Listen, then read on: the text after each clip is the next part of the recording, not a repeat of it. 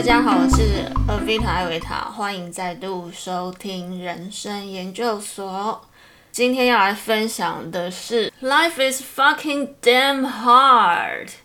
这个月份呢是天蝎座开始过生日的时候，在这个时期呢也会有很多天蝎座相关的议题，例如说毁灭之后重生。先是遇到危机，再看你能不能化危机为转机。再加上与天蝎座相关的宫位呢，是第八宫。我的星盘里面有两颗威力很强大的冥王星跟土星，就在第八宫。所以我本人非常容易被牵涉入一些莫名其妙的人际关系当中。前两个礼拜，我真的是心累到。开始进入一种怨天尤人的状态，我真的很想要问上天，为什么每次都要让我遇到这种恶烂的双面人？所以呢，节目的一开始，我要先说明一下，我这两个礼拜究竟遇到了什么恶烂的鸟事。目前呢，我还在这个新工作的试用期的阶段。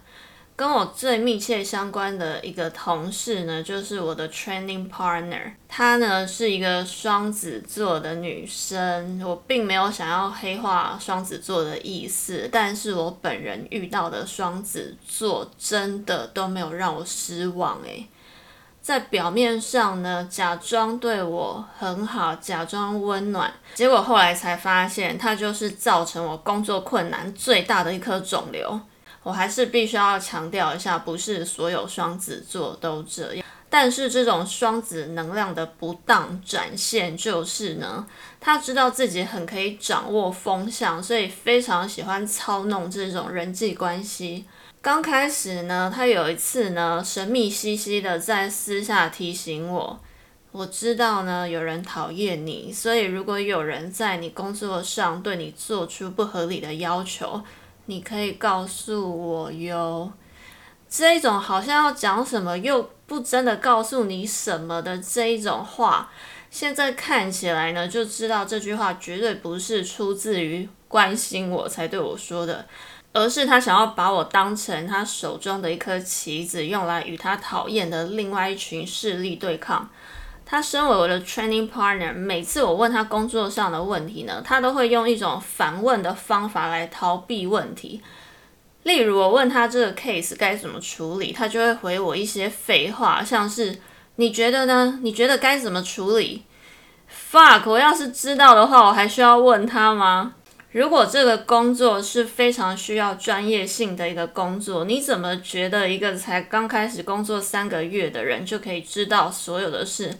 那不就代表你这两年都在白混的吗？或者是我经过思考之后问他说：“那这样处理对吗？”他又要说：“你不确定吗？”或者是我说的明明就是对的，他也要在那里装神弄鬼说：“你确定吗？”我觉得他不去演鬼片真的是太可惜了，诶。这种说话方式呢，会让别人觉得他好像很聪明，然后问问题的人就会觉得自己很蠢，但其实他根本什么都没说，什么资讯也都没传达。刚开始我退一万步想，他可能是希望可以给我思考的机会吧。或者是一些在工作上原本就属于他的职责范围内需要帮我确认的东西，他看都不看就要推我出去送死。刚开始我也是退一万步想，他可能是希望我可以早点独立作业吧。虽然这样的方式呢真的很蠢，所以其实我都有跟主管保持顺畅的联系。我问主管说：“这样的方式真的是好的吗？”然而我跟主管直接谈过之后呢，我就知道主管的想法跟我一样。当我不确定的时候，原本就是要找资深的同事帮忙确认。所以呢，后来我就干脆跳过这一位对我的工作完全无用的 training partner，我直接呢请分派工作的人帮我找其他的资深同事确认。结果哇，这位双子女真的很神通广大诶。他跟他熟悉的人呢，早就私下串通好。当我请这一位负责分派工作的同事帮我找其他同事的时候，没想到这位负责的同事呢，也是这个双子女养的一条走狗，还要向这个双面人报告，然后又把这件事情挡下来，硬要推我去死就对了。可是这样做我根本就不会死啊！要让客人直接来客诉我，我又没差，我又见不到客人，我也不会痛。而且要把不成熟的作业送出去的这个决策也不是我做的啊！他想要害我，不是反而害到他自己而已吗？我只是客观的来想，这样的工作流程根本就不合理，我才会事先先跟主管讨论过。后来呢，跟主管开会的时候呢？我就说，接下来我要跟主管单独谈谈，我就直接把这一位 training partner 请出去了。这一招呢，一定吓坏了那个恶人无胆的双面人，因为我发现我每次跟主管单独说话，他都会超级紧张的。我就把以上一连串的事情呢跟主管讨论，我真的还蛮感谢这个主管是一个明理人，而且后来在我们的谈话中还发现。这个双子女把其他同事给我在工作上的反馈都挡下来了，没有让我知道。要不是我后来紧抓着这个不放，我就很想要看看我到底是哪边出了错。才发现为什么他要挡下其他同事给我的反馈呢？因为那个 case 根本后来就是他接手做的，所以做错的部分根本就不是我啊，是他。所以呢，他要让我背一个根本就是他出错的黑锅。事情讲到这边呢，我真的很想要对这一位双子女说一句话：You know what? You're better than that。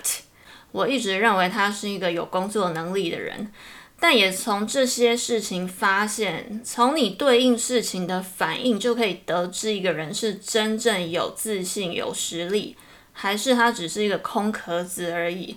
面对自己犯的错，真的有需要撒八百个谎去隐瞒吗？好好的学习自己 miss 掉的步骤是什么，然后诚实的去面对自己的失误，真的有这么困难吗？需要让一个才进公司三个月的人去背你的黑锅？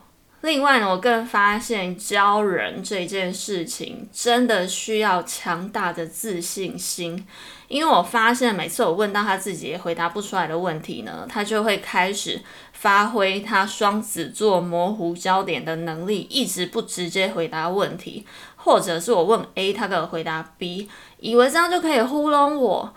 面对自己还有不会的事情，有这么困难吗？就说这个我也不清楚，我再来跟其他资深同事讨论一下。这样很困难吗？一定要在我面前假装自己什么都知道，这样只会让我发现你其实就只是个空包蛋，你还想给我装老屁股？这边呢，可以顺便来切入人类图的部分。因为当他还在那边跟我假来假去、好来好去的那个阶段，他给我看了他的星盘和人类图。所以，为什么我可以看出隐藏在他假好人下的另外一面？你真的以为你可以愚弄我的话，你真的是太嫩了。我哎，我是具有可以看穿表面的那种通灵能力耶。想要弄我的人，最后都只是弄死自己而已啊。前几集我谈到的那个想要私下说我坏话，然后宇宙就让那一则讯息送到我面前的那个人。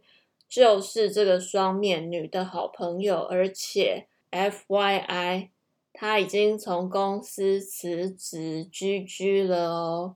这个双子女，她人类图里的意志力中心那块是有定义，而我是没有定义的哦。所以再次证明，官方在那边二分法说，意志力中心有定义的人有固定的能力，而且有真正的自信心。你们看看他这样算是真正有自信心的展现吗？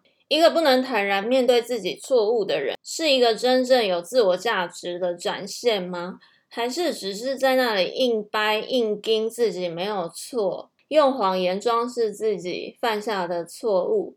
这样算是有自信心的展现吗？而我虽然刚开始退一万步想。退一万步的认为自己还有进步的空间，先是检讨自己、反省自己，当然，这也是我意志力空白的展现。但经过千锤百炼，事实证明之后，到底谁才是真正有自信心、有能力面对自己错误的人呢？那两个礼拜呢，我真的经历了很多心理上的压力。其中一个让我感到怨天尤人的就是，为什么上天老要让我面对这种双面人中的双面人？每次我在讲这些我所经历过的事情，我都会觉得，是不是我其实有被害妄想症啊？为什么这种很夸张的人事问题，每次都会让我遇到？然后呢，要让我看见人性中最卑劣的部分。就算我知道我的八宫有两颗威力很强的心，但这一切也太夸张了吧？根本就是乡土剧才会出现的那种恶烂剧情啊！所以，就算你知道你的星盘，你知道你就是会遇到这一种鸟事，难道你就不会因此而受苦了吗？就我本身的状况来说呢，我还是低潮了一两个礼拜，然后在这当中呢，我又得到了一个新的想法。我认为，也许这就是上天给我的考验吧。我一直很相信的一句话就是，上天不会给你超过你能力范围的考验。然后我另外很讨厌的一种想法就是，人性本来就很阴险啊，每个人都是为了自己的生存才不得不自私的啊。我认为这些都是非常懦弱的人才有的想法。上天要让我经历这些事情，也许就是要看看我会不会成为跟他们一样的阴险小人，还是我可以突破这些阴险，创造出可以净化这些肮脏下流。的新的方法，所以现在在我面前呢有两条路，我可以把这些烂事、鸟事都归咎于人性的黑暗，从此呢学着做一个与这些双面人之流同样的卑鄙小人，或者是我也可以创造一条新的道路，选择打破这些职场上的潜规则。谁说一定要拍这些老屁股的马屁才是职场的真理呢？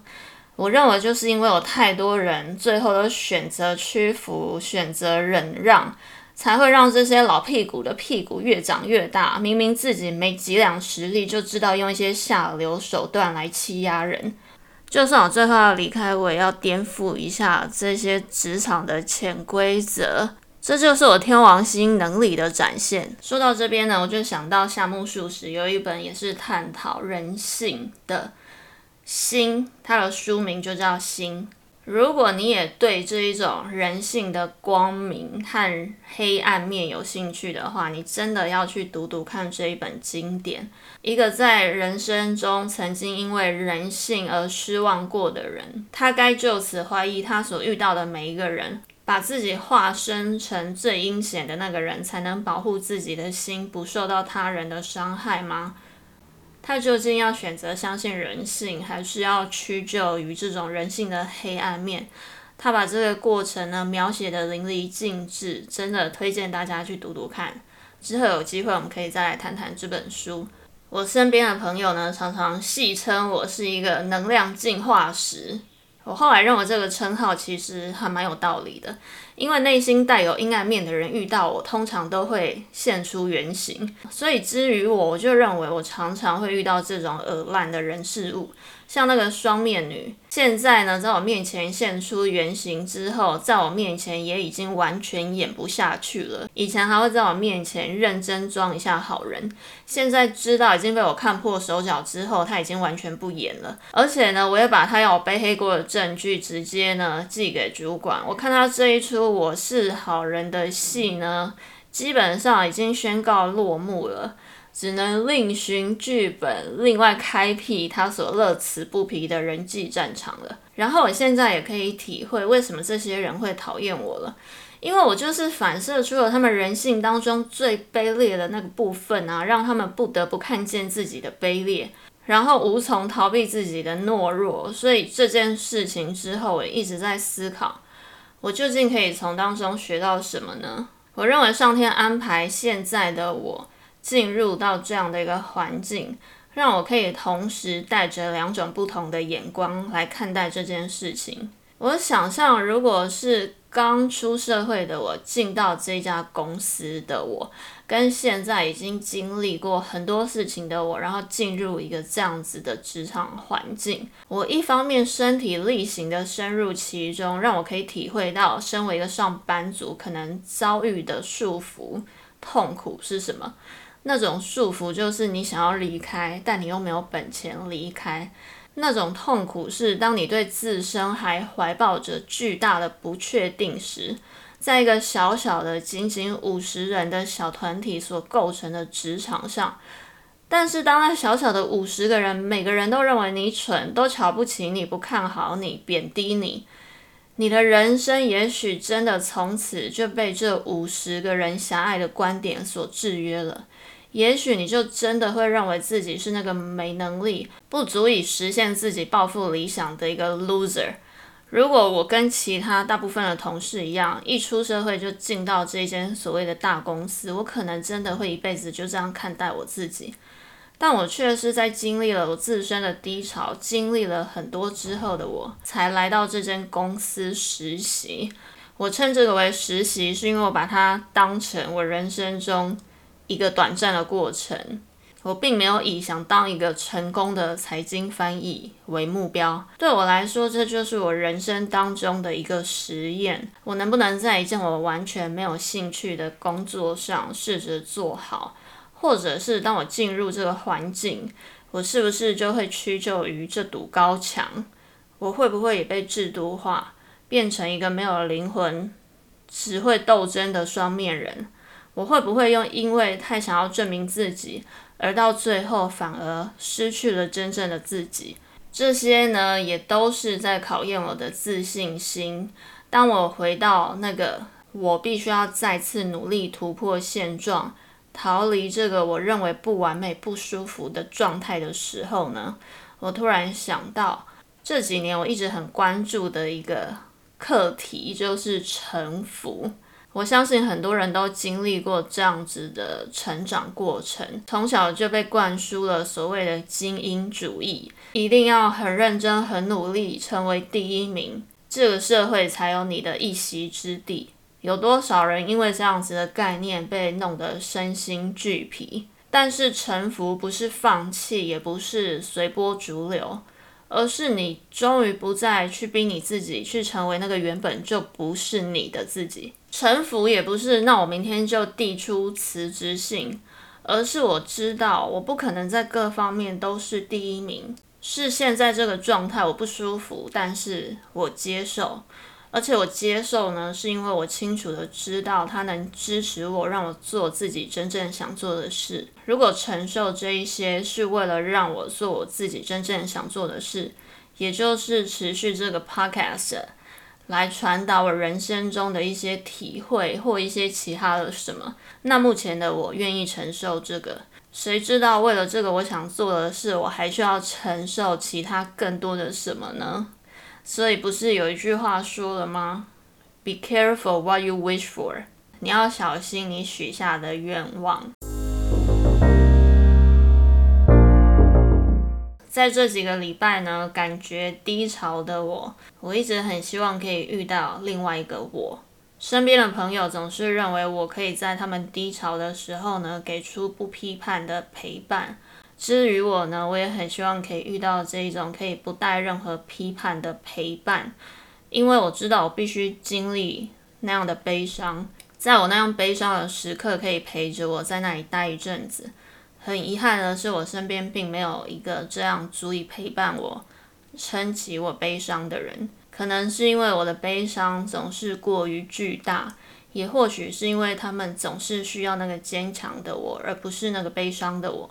但很幸运的是呢，这一次又是一本书换回了我版本鲜艳的艺人创业。怎么样也没想到我会在这样的一本书里面看到这么有力量的一句话，所以再次证明：Don't judge a book by its cover or its title。这句话是这样说的：带着你的脆弱追求成功。